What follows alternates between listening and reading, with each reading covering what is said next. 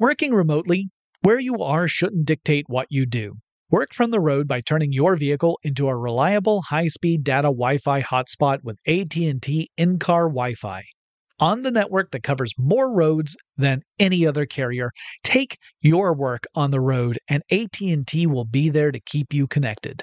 Connect up to 10 devices and stream conference calls, finish up that presentation, or answer last-minute emails. Why wait? Go to att.com slash in-car Wi-Fi today for free trial eligibility. Based on independent third-party data, number of devices varies by manufacturer. Always pay careful attention to the road and don't drive distracted. Wi-Fi hotspot intended for passenger use only when vehicle is in operation. Compatible device and vehicle required. We all can't help but wonder what adventure lies just over the next ridge. A Nissan Rogue, Nissan Pathfinder, or Nissan Armada will take you there. If you're taking on your adventure in a new 2024 Nissan Rogue, class exclusive Google built in is your always updating assistant to call on for almost anything. Google Assistant, Google Maps, and Google Play Store are built right into the 12.3 inch HD touchscreen infotainment system of the 2024 Nissan Rogue. Nissan's SUV has the capabilities to take you where you want to go. Learn more at nissanusa.com. BP added more than $70 billion to the U.S. economy last year by making investments from coast to coast. Investments like building charging hubs for fleets of electric buses in California and starting up new infrastructure in the Gulf of Mexico. It's and, not or. See what doing both means for energy nationwide at bp.com slash investing in America.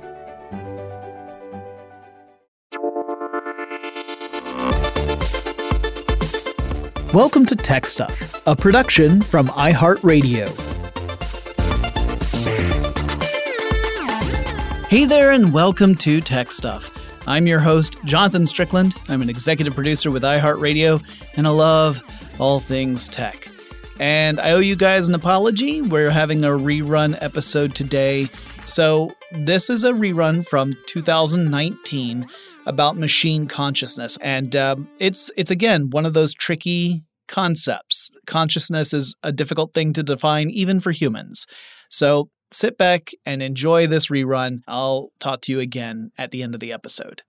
There's a topic I have touched on on several occasions in past episodes, but I really wanted to dig down today into this topic because it's one of those that's fascinating and is an underpinning for tons of speculative fiction and horror stories. And since we're now in October, I figure this would be kind of thematically linked to Halloween textile. It turns out that's pretty hard to do Halloween technology stories. I've already covered stuff like haunted house technology. So today we're going to talk about consciousness and whether or not it might be possible that machines could one day achieve consciousness. Now, I could start this off by talking about the Turing test, which many people have used as the launch point for machine intelligence and machine consciousness debates. The way we understand that test today, which, by the way, is slightly different from the test that Alan Turing first proposed, is that you have a human interviewer who, through a computer interface, asks questions of a subject. And the subject might be another human, or it might be a computer program posing as a human. And the, su- the interviewer just sees text on a screen. So if the interviewer is unable to pass a certain threshold of being able to tell the difference, to be able to determine whether it was a machine or a person, then the program or machine that's being tested is said to have passed the Turing test. It doesn't mean the program or machine is conscious or even intelligent, but rather says that to outward appearances, it seems to be intelligent and conscious. See, we humans can't be absolutely sure that other humans are conscious and intelligent. We assume that they are because each of us knows of our own consciousness and our own intelligence. We have a personal experience with that, direct personal experience and other people seem to display behaviors that indicate they too possess those traits and they too have a personal experience. But we cannot be those other people. And so we have to grant them the consideration that they too are conscious and intelligent. And I agree, that is very big of us. This is actually called the problem of other minds in the field of philosophy. And the problem is this it is impossible for any one of us to step outside of ourselves and into any other person's consciousness. We cannot feel what other people are feeling or experience their thoughts firsthand. We are aware of our own abilities, but we are only aware of the appearance that other people share those abilities. So, assuming that other people also experience consciousness rather than imitating it really, really well, that's a step we all have to take. Turing's point is that if we do grant that consideration to other people, why would we not do it to machines as well? I mean, the machine appears to possess the same qualities as a human. This is a hypothetical machine. So we cannot experience what that machine is going through, just as we can't experience what another person is going through, at least not at the intrinsic personal level. So why would we not grant the machine the same consideration that we would grant to people? And Turing was being a little cheeky, but while I just gave kind of a super fast, high level description of the Turing test, that's not actually where I want to start. I want to begin with the concept of consciousness itself. Now, the reason I want to do this isn't just to make a longer podcast. It's because I think one of the most fundamental problems with the discussion about AI, intelligence, self awareness, and consciousness is that there tends to be a pretty large disconnect between the biologists and the doctors who specialize in neuroscience, particularly cognitive neuroscience, and thus have some understanding about the nature of consciousness in people. And then you have computer scientists who have a deep understanding of how computers process information. And while we frequently will compare brains to computers, that comparison is not one to one. It is largely a comparison of convenience. And in some cases, you could argue it's not terribly useful. It might actually be counterproductive. And so I think at least some of the speculation about machine consciousness is based on a lack of understanding of how complicated and mysterious this topic is in the first place. And this ends up being really tricky. Consciousness isn't an easily defined quality or quantity. Some people like to say we don't so much define consciousness by what it is, but rather what it isn't. And this will also will, will kind of bring us into the realm of philosophy. Now, I'm going to be honest with you guys. The realm of philosophy is not one I'm terribly comfortable in. I'm pretty pragmatic, and philosophy deals with a lot of stuff that is, at least for now, unknowable. Philosophy sometimes asks questions that we do not and cannot have the answer to. And in many cases, we may never be able to answer those questions. And the pragmatist in me says, well, why bother asking the question if you can never get the answer? Let's just focus on the stuff we actually can answer. Now, I realize this is a limitation on my part. I'm owning that. I'm not out to upset the philosophical apple cart. I'm just of a different philosophical bent. And I realize that just because we can't answer some questions right now, that doesn't necessarily mean they will all go unanswered for all time. We might glean a way of answering at least some of them, though I suspect a few will be forever unanswered.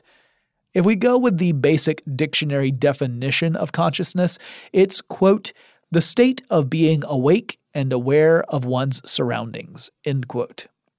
But what this doesn't tell us is what's going on that lets us do that. It also doesn't talk about being aware of oneself, which we largely consider consciousness to be part of.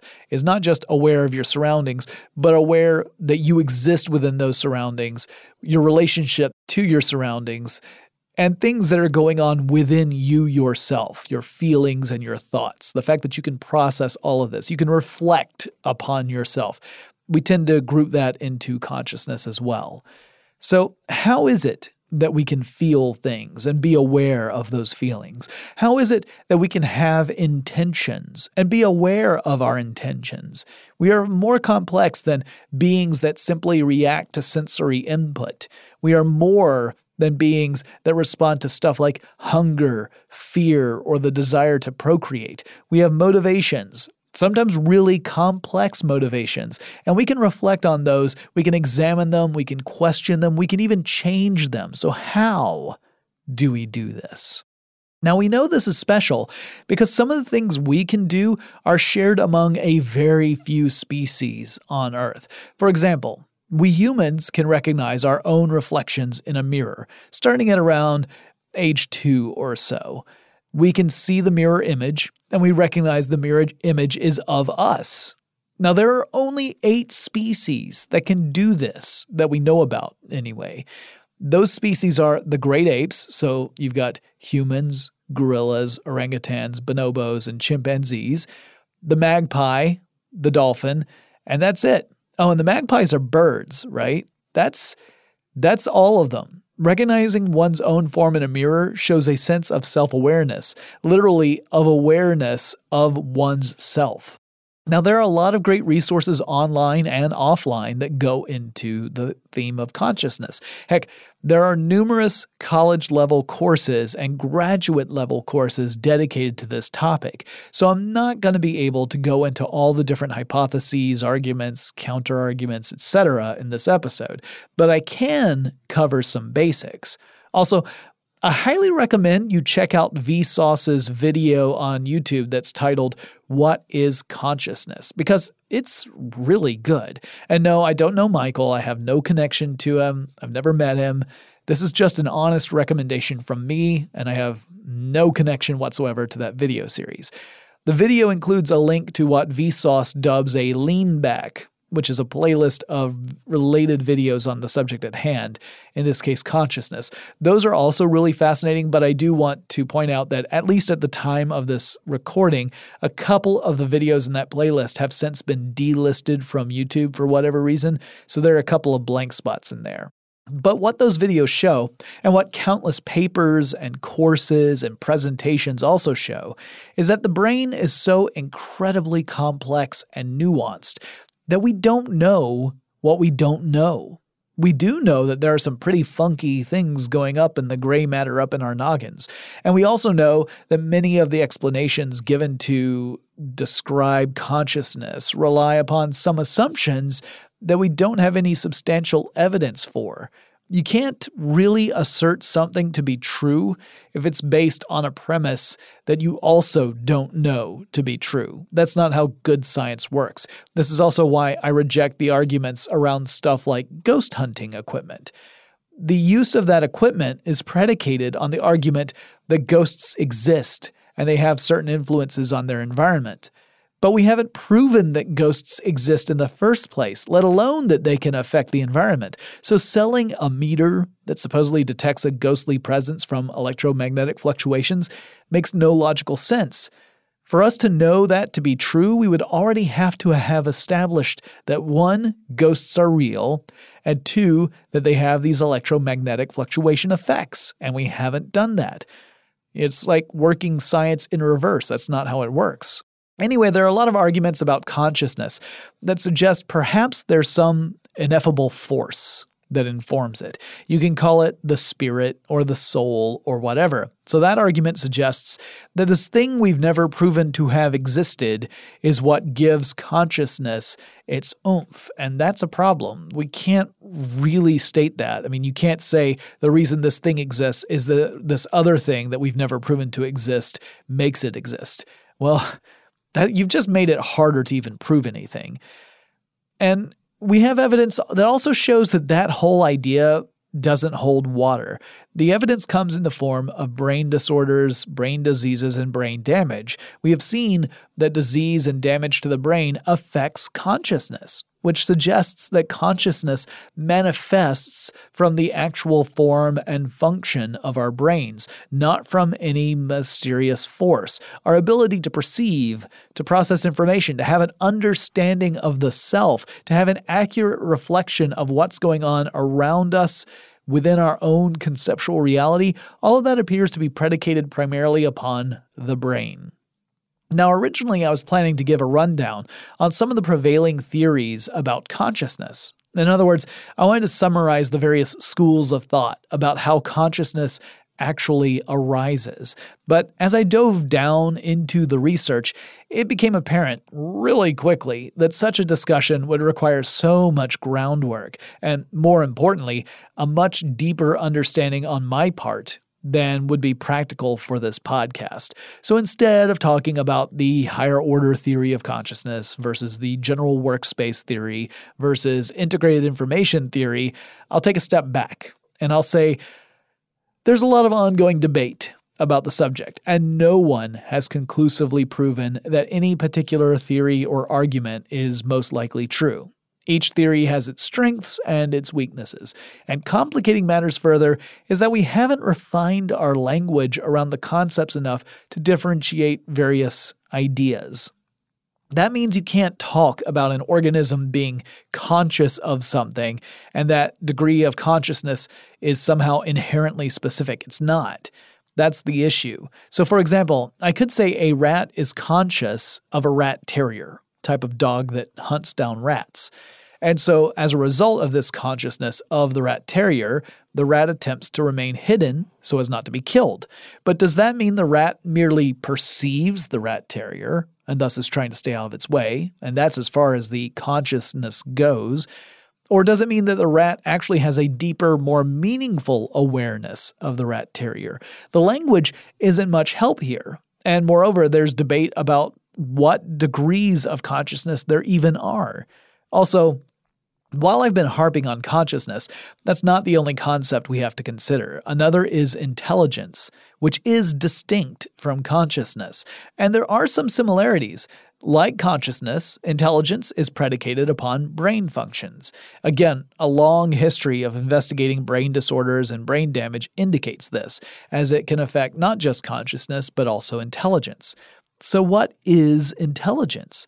Well, get ready for this, but like consciousness, there's no single agreed upon definition or theory of intelligence. In general, we use the word intelligence to describe the ability to think, to learn, to absorb knowledge, and to make use of it, to develop skills.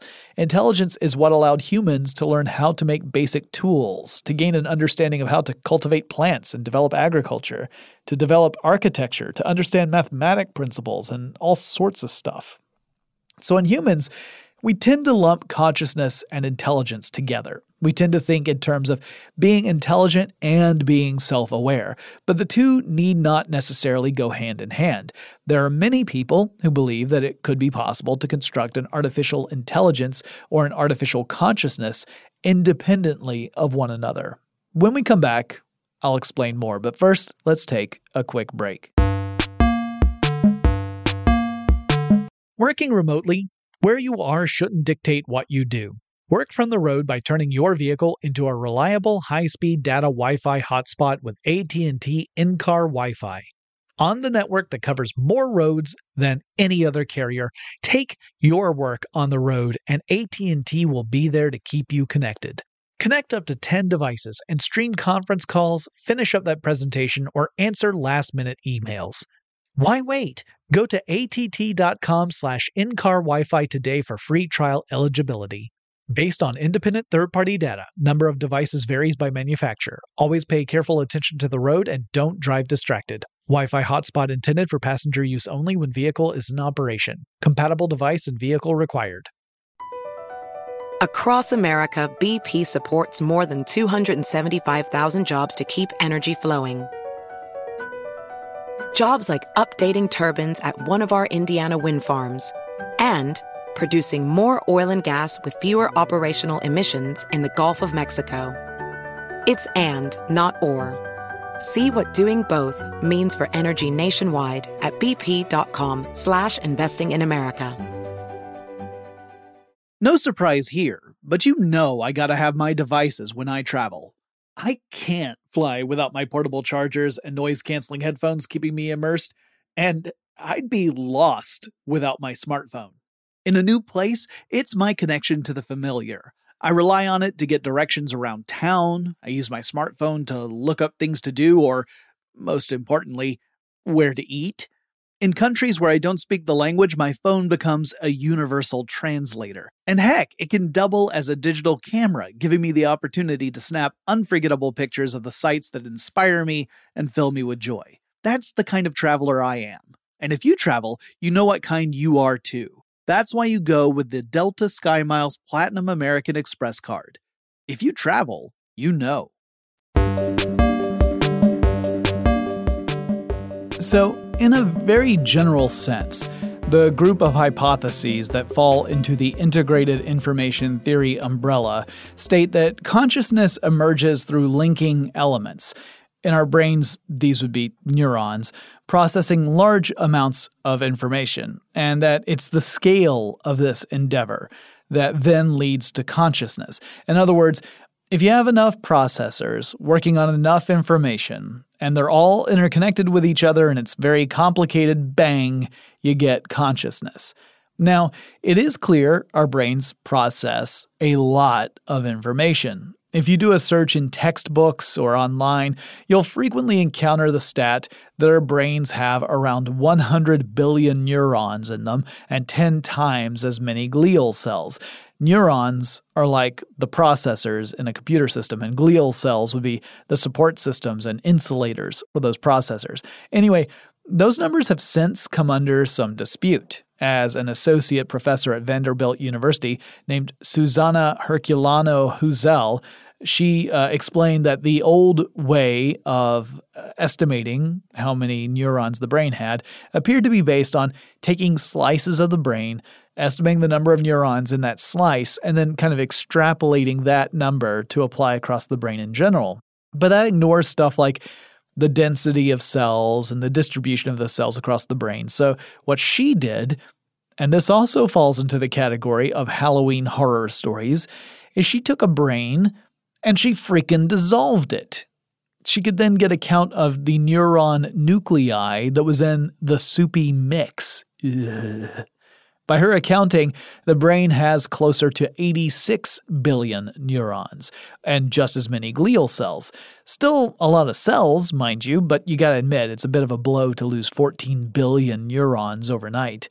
Still, we're talking about billions of neurons that interconnect through an incredibly complex system in our brains with different regions of the brain handling different things. And so, yeah, we're processing a lot of information all the time, and we do happen to be conscious. So, could it be possible that with a sufficiently powerful computer system, perhaps made up of hundreds or thousands or tens of thousands of individual computers, each with hundreds of processors, that you could end up with an emergent consciousness? Or, as some people have proposed, could the internet itself become conscious due to the fact that it is an enormous system of interconnected nodes that is pushing around incredible amounts of information? Well, maybe. Maybe it's possible. But here's the kicker this theory doesn't actually explain the mechanism by which the consciousness emerges. See, it's one thing to process information, it's another thing to be aware of that experience. So when I perceive a color, I'm not just perceiving a color, I'm aware that I'm experiencing that color. Or to put it another way, I can relate something to how it makes me feel or some other subjective experience that is personal to me. So a machine might objectively be able to return data about stuff like what is a color of a piece of paper? It analyzes the light that's being reflected off that piece of paper. It compares that light to a spectrum of colors, but that's still not the same thing as having the subjective experience of perceiving the color. And there may well be some connection between the complexity of the interconnected neurons in our brains and the amount of information that we're processing and our sense of consciousness. But the theory doesn't actually explain what that connection is. It's more like saying, hey, maybe this thing we have, this consciousness experience, is also linked to this other thing without actually making the link between the two. It appears to be correlative, but not necessarily causal. To relate that to our personal experience, imagine that you've just poofed into existence. You have no prior knowledge of the world or the physics in that world or basic stuff like that. So you're drawing conclusions about the world around you based solely on your observations as you wander around and do stuff. And at one point, you see an interesting looking rock on the path. So you bend over and you pick up the rock. And when you do, it starts to rain. And you think, well, maybe I caused it to rain because I picked up this rock. And maybe it happens a few times where you pick up a rock and it starts to rain, which seems to support your thesis. But does that mean you're actually causing the effects that you are observing? If so, what is it about picking up the rock that's making it rain? Now, even in this absurd case that I'm making, you could argue that if there's never an instance in which picking up the rock wasn't immediately followed by rain, there's a lot of evidence to suggest the two are linked. But you still can't explain why they are linked. Why does one cause the other? And that's a problem because without that piece, you're never really totally sure that you're on the right track. That's kind of where we are with consciousness. We've got a lot of ideas about what makes it happen, but those ideas are mostly missing key pieces that explain why it's happening.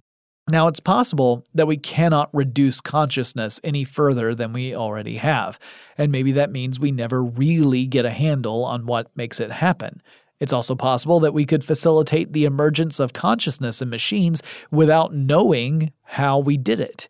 Essentially, that would be like stumbling upon the phenomenon by luck. We just happened to create the conditions necessary to allow some form of artificial consciousness to emerge. Now, I think this might be possible, but it strikes me as a long shot.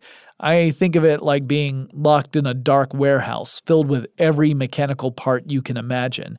And you start trying to put things together in complete darkness. And then the lights come on, and you see that you have created a perfect replica of an F 15 fighter jet. Is that possible? Well, I mean, yeah, I guess, but it seems overwhelmingly unlikely. But again, this is based off ignorance. It's based off the fact that it hasn't happened yet. So I could be totally wrong here. Now, on the flip side of that, programmers, engineers, and scientists have created computer systems that can process information in intricate ways to come up with solutions to problems that seem, at least at first glance, to be similar to how we humans think. We even have names for systems that reflect biological systems like artificial neural networks. Now, the name might make it sound like it's a robot brain, but it's not quite that. Instead, it's a model for computing in which components in the system act kind of like neurons. They're interconnected, and each one does a specific process. The nodes in the computer system connect to other nodes. So you feed the system input, whatever it is you want to process, and then the nodes that accept that input perform some form of operation on it, and then send that resulting data, the the answer after they've processed this information, onto other nodes in the network. It's a nonlinear approach to computing. And by adjusting the processes each node performs, this is also like known as adjusting the weight of the nodes, you can tweak the outcomes. Now, this is incredibly useful if you already know the outcome you want you can tweak the system so that it learns or is trained to recognize something specific. For example, you could train a computer system to recognize faces. So you would feed it images. Some of the images would have faces in them, some would not have faces in them. Some might have something that could be a face, but it's hard to tell. Maybe it's a, a shape Uh, in a picture that looks kind of like a face, but it's not actually someone's face. Anyway, you train the computer model to try and separate the faces from the non faces. And it might take many iterations to get the model trained up using your starting data, your training data. Now, once you do have your computer model trained up, you've tweaked all the nodes so that it is reliably producing results that say, yes, this is a face, or no, this isn't you can now feed that same computer model brand new images that it has never seen before, and it can perform the same functions. You have taught the computer model how to do something. But this isn't like spontaneous intelligence, and it's not connected to consciousness. You couldn't really call it thinking so much as just being trained to recognize specific patterns pretty well. Now, that's just one example of putting an artificial neural network to use. There are lots of others.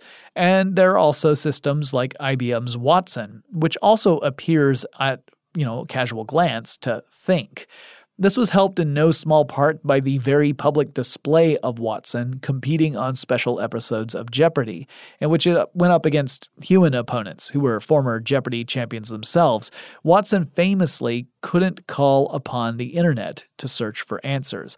All the data the computer could access was self contained in its undeniably voluminous storage and the computer had to parse what the clues in Jeopardy were actually looking for, then come up with an appropriate response. And to make matters more tricky, the computer wasn't returning a guaranteed right answer.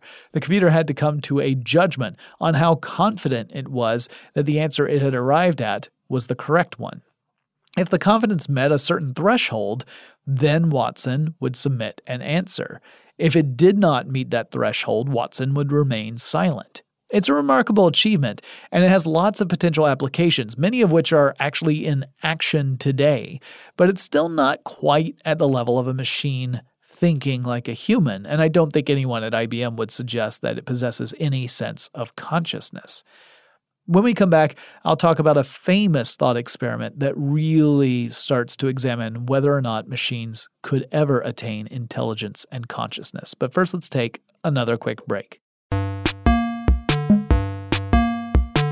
Working remotely, where you are shouldn't dictate what you do. Work from the road by turning your vehicle into a reliable high-speed data Wi-Fi hotspot with AT&T in-car Wi-Fi. On the network that covers more roads than any other carrier, take your work on the road and AT&T will be there to keep you connected.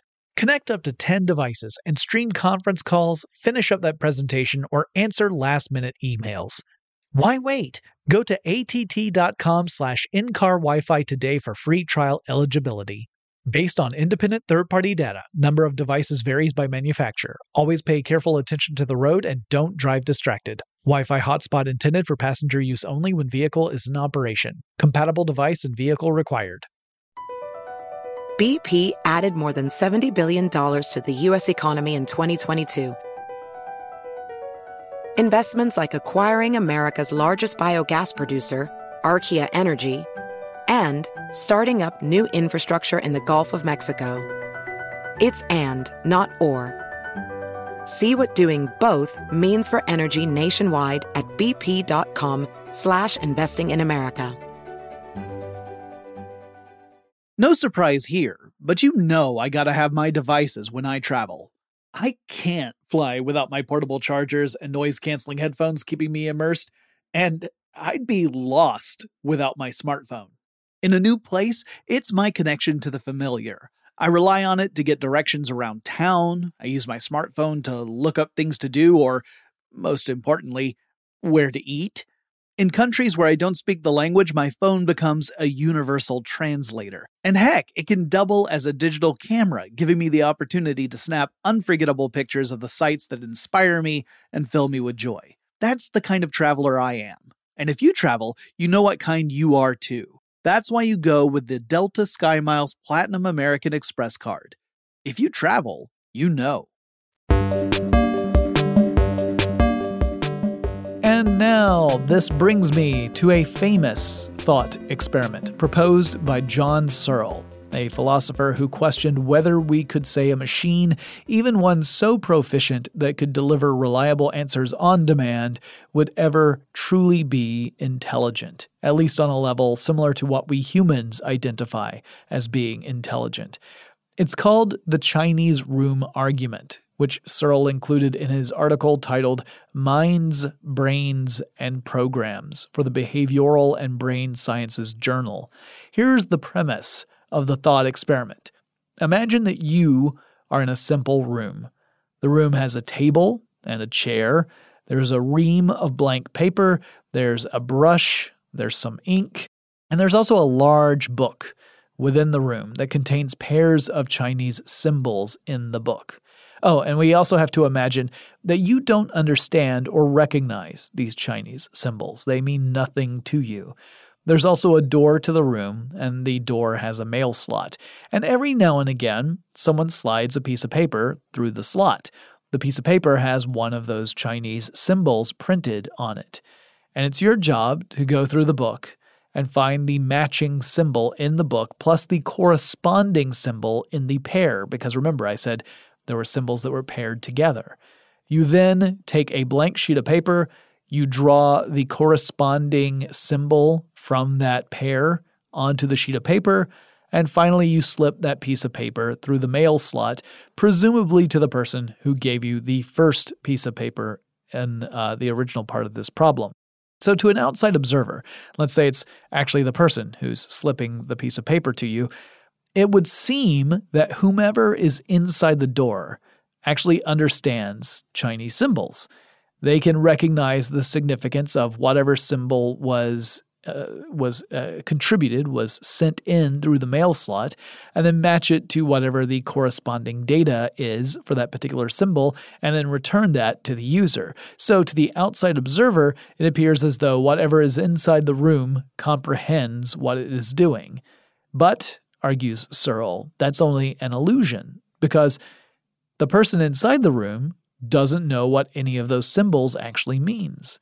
So if, if this is you, you have no context. You don't know what any individual symbol stands for, nor do you understand why any symbol would be paired with any other symbol. You don't know the reasoning behind that.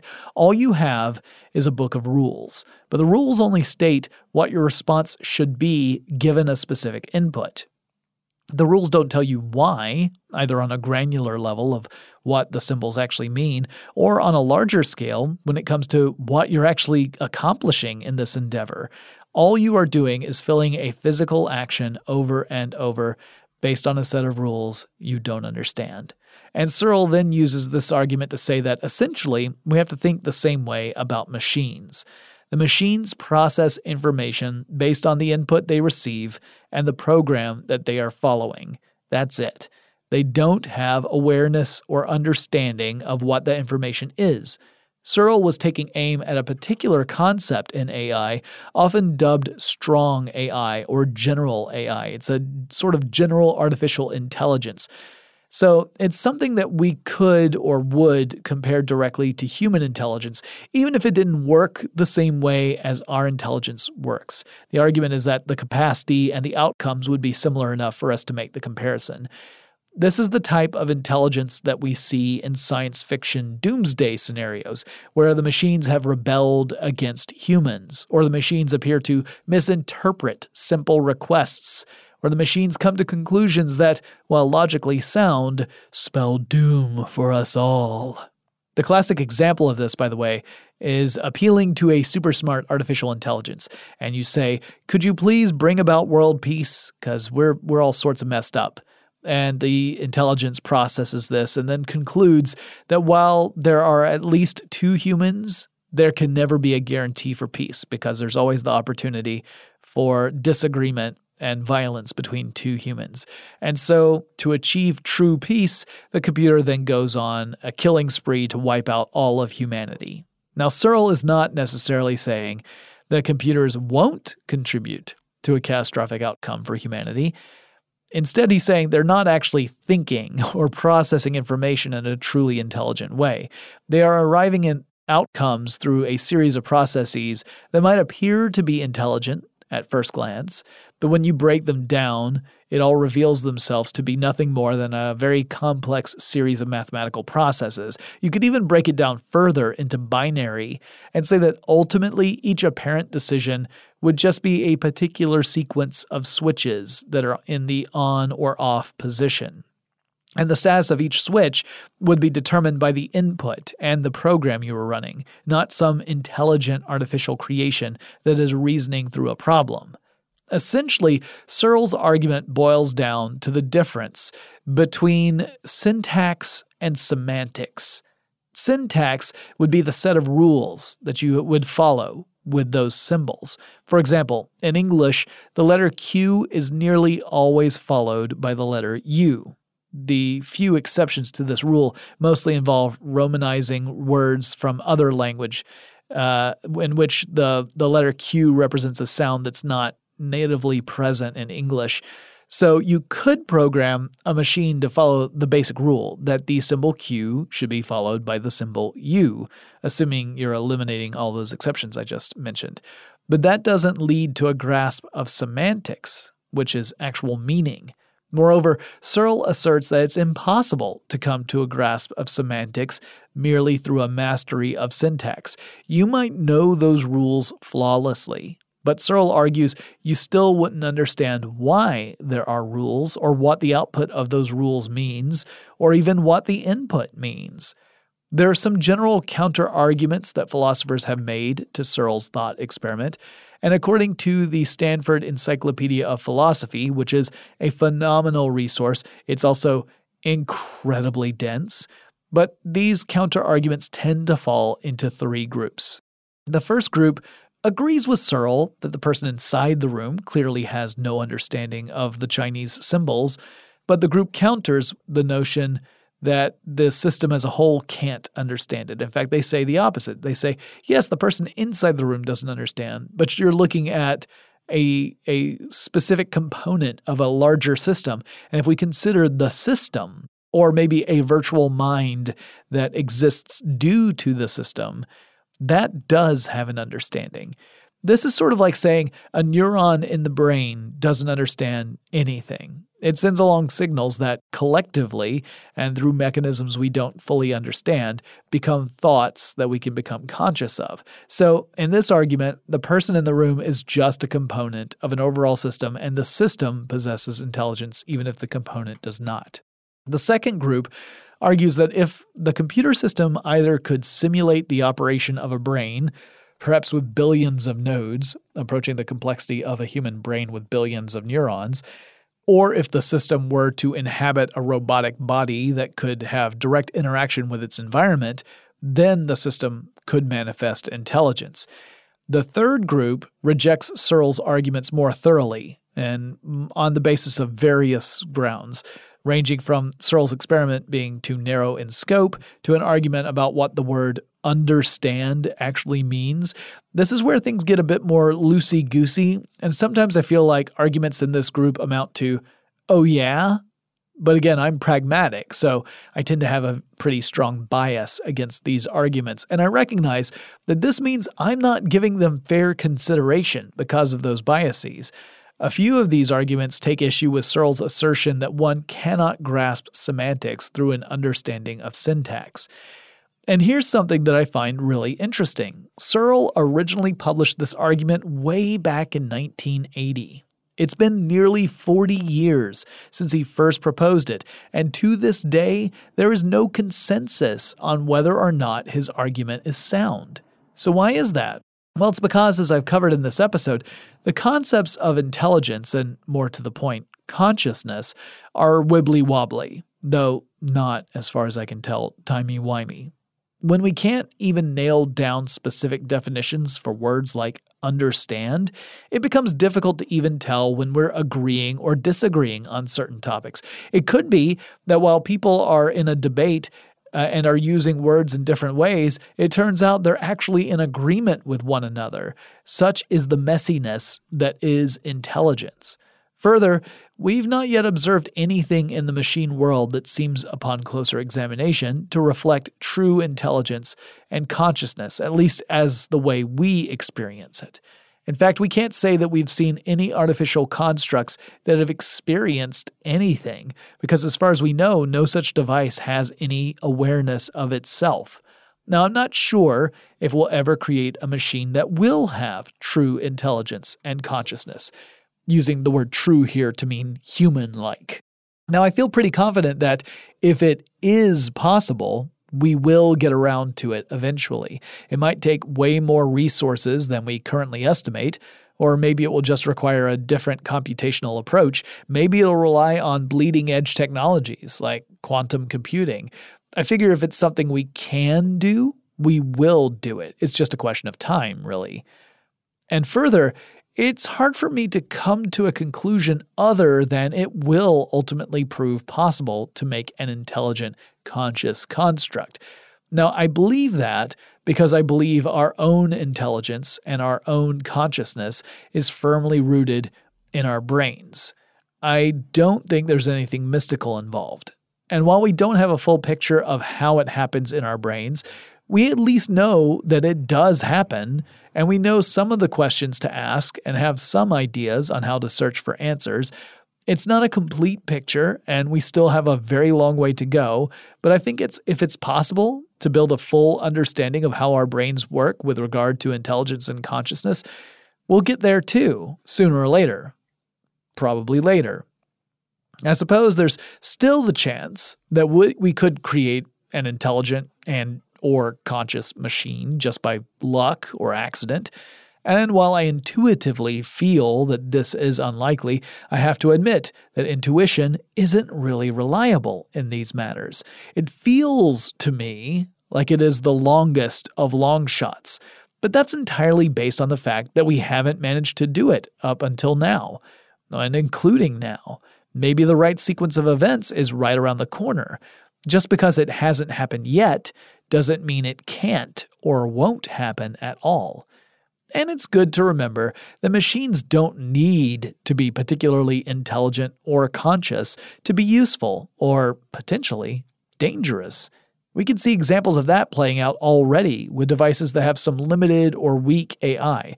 And by limited, I mean it's not general intelligence. I don't mean that the AI itself is somehow unsophisticated or primitive. So it may not even matter if we never create devices that have true or human like intelligence. We might be able to accomplish just as much with something that does not have those capabilities. In other words, this is a very complicated topic, one that I think gets oversimplified in a lot of fiction and also just a lot of speculative uh, prognostications about the future. I mean, you'll see a lot of videos about how in the future AI is going to perform a, a more intrinsic role, or maybe it'll be a, existential threat to humanity, or or whatever it may be. And I think a lot of that is predicated upon uh, a deep misunderstanding or underestimation of how complicated cognitive neuroscience actually is and how little we really understand when it comes to our own consciousness, let alone how we would bring about such a thing in a different device. I hope you enjoyed that rerun. And as always, I also hope that you are all well, and I will talk to you again really soon.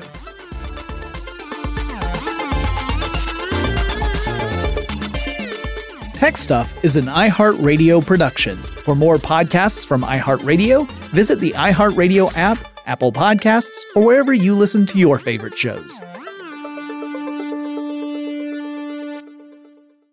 Does money stress you out? Let Facet flip your financial chaos into clarity. Finding Facet immediately put us at ease. Facet's innovative approach to financial planning ensures your money works as hard as you do, enabling members to experience the joys of having your finances in order. And that makes us Facet for life now, I guess. Visit Facet.com, F A C E T.com to learn more. This ad is sponsored by Facet. Facet Wealth is an SEC registered investment advisor. This is not an offer to buy or sell securities, nor is it investment, legal, or tax advice. These testimonials are from current Facet members who are not compensated. All opinions are their own and not a guarantee of a similar outcome. We all can't help but wonder what adventure lies just over the next ridge. A Nissan Rogue, Nissan Pathfinder, or Nissan Armada will take you there.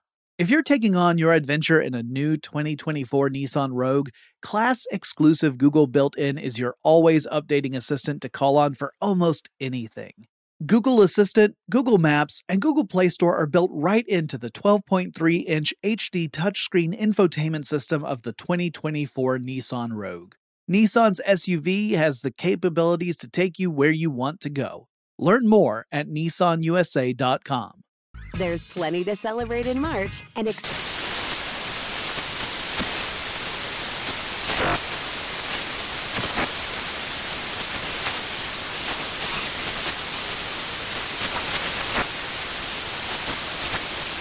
National Craft Month with the perfect pizza at home class from Craftsy. And anytime is right to listen to iHeartRadio's iHeart Country Radio. Discover more shows and movies for free